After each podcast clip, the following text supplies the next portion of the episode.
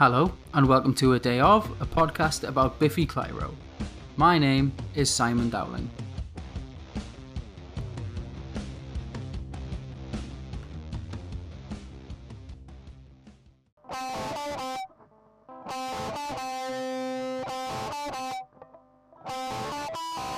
I'm just going to rip this plaster off now. As, as good as this album is, and as incredible as it was to watch these songs live, this might be my least favourite Biffy Clyro song.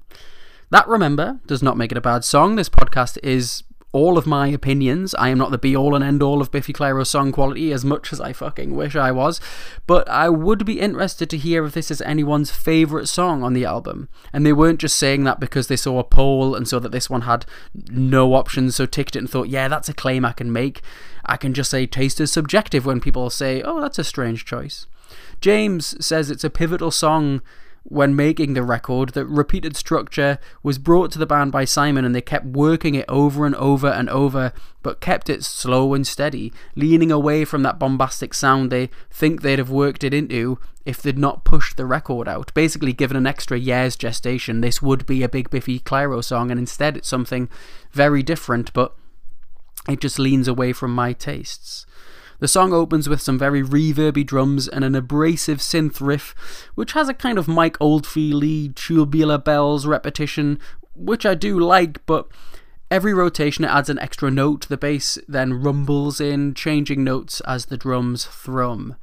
The synth stops repeating and takes on a more leering lead role before it's replaced by Simon's reverby vocals. lots of reverb. It's like that music website where you sell shit. The synth returns, mimicking Simon's vocal line, and the pre chorus adds a, you guessed it, reverby guitar.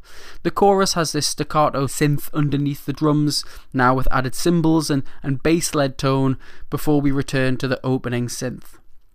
The pre chorus after this verse adds some very echoey, sorry, reverby backing ahs before our chorus comes back. The same layering as earlier is repeated along with the chorus before we get a synth solo over bass and drums. A brief intermission of simple guitar picking before the synth solo returns, and then a distorted lead guitar bends in and mimics the synth solo. The drums get frantic and louder, which leads us into one final chorus where the, there is all this fuller extra tone and there's more urgent pressing drums, and then the intro becomes the outro, and the worst song Biffy Clyro I've ever written's over.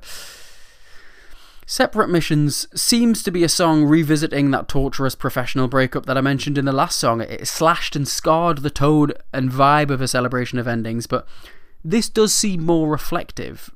And is less aggressive. Particularly, verse 2 seems to be almost forgiving of the situation, a more sobering reflection of the reason they chose to leave. But the chorus still seems a little bit simmering. Something that was said has buried its way under Simon's skin and will be there eternally, it feels like.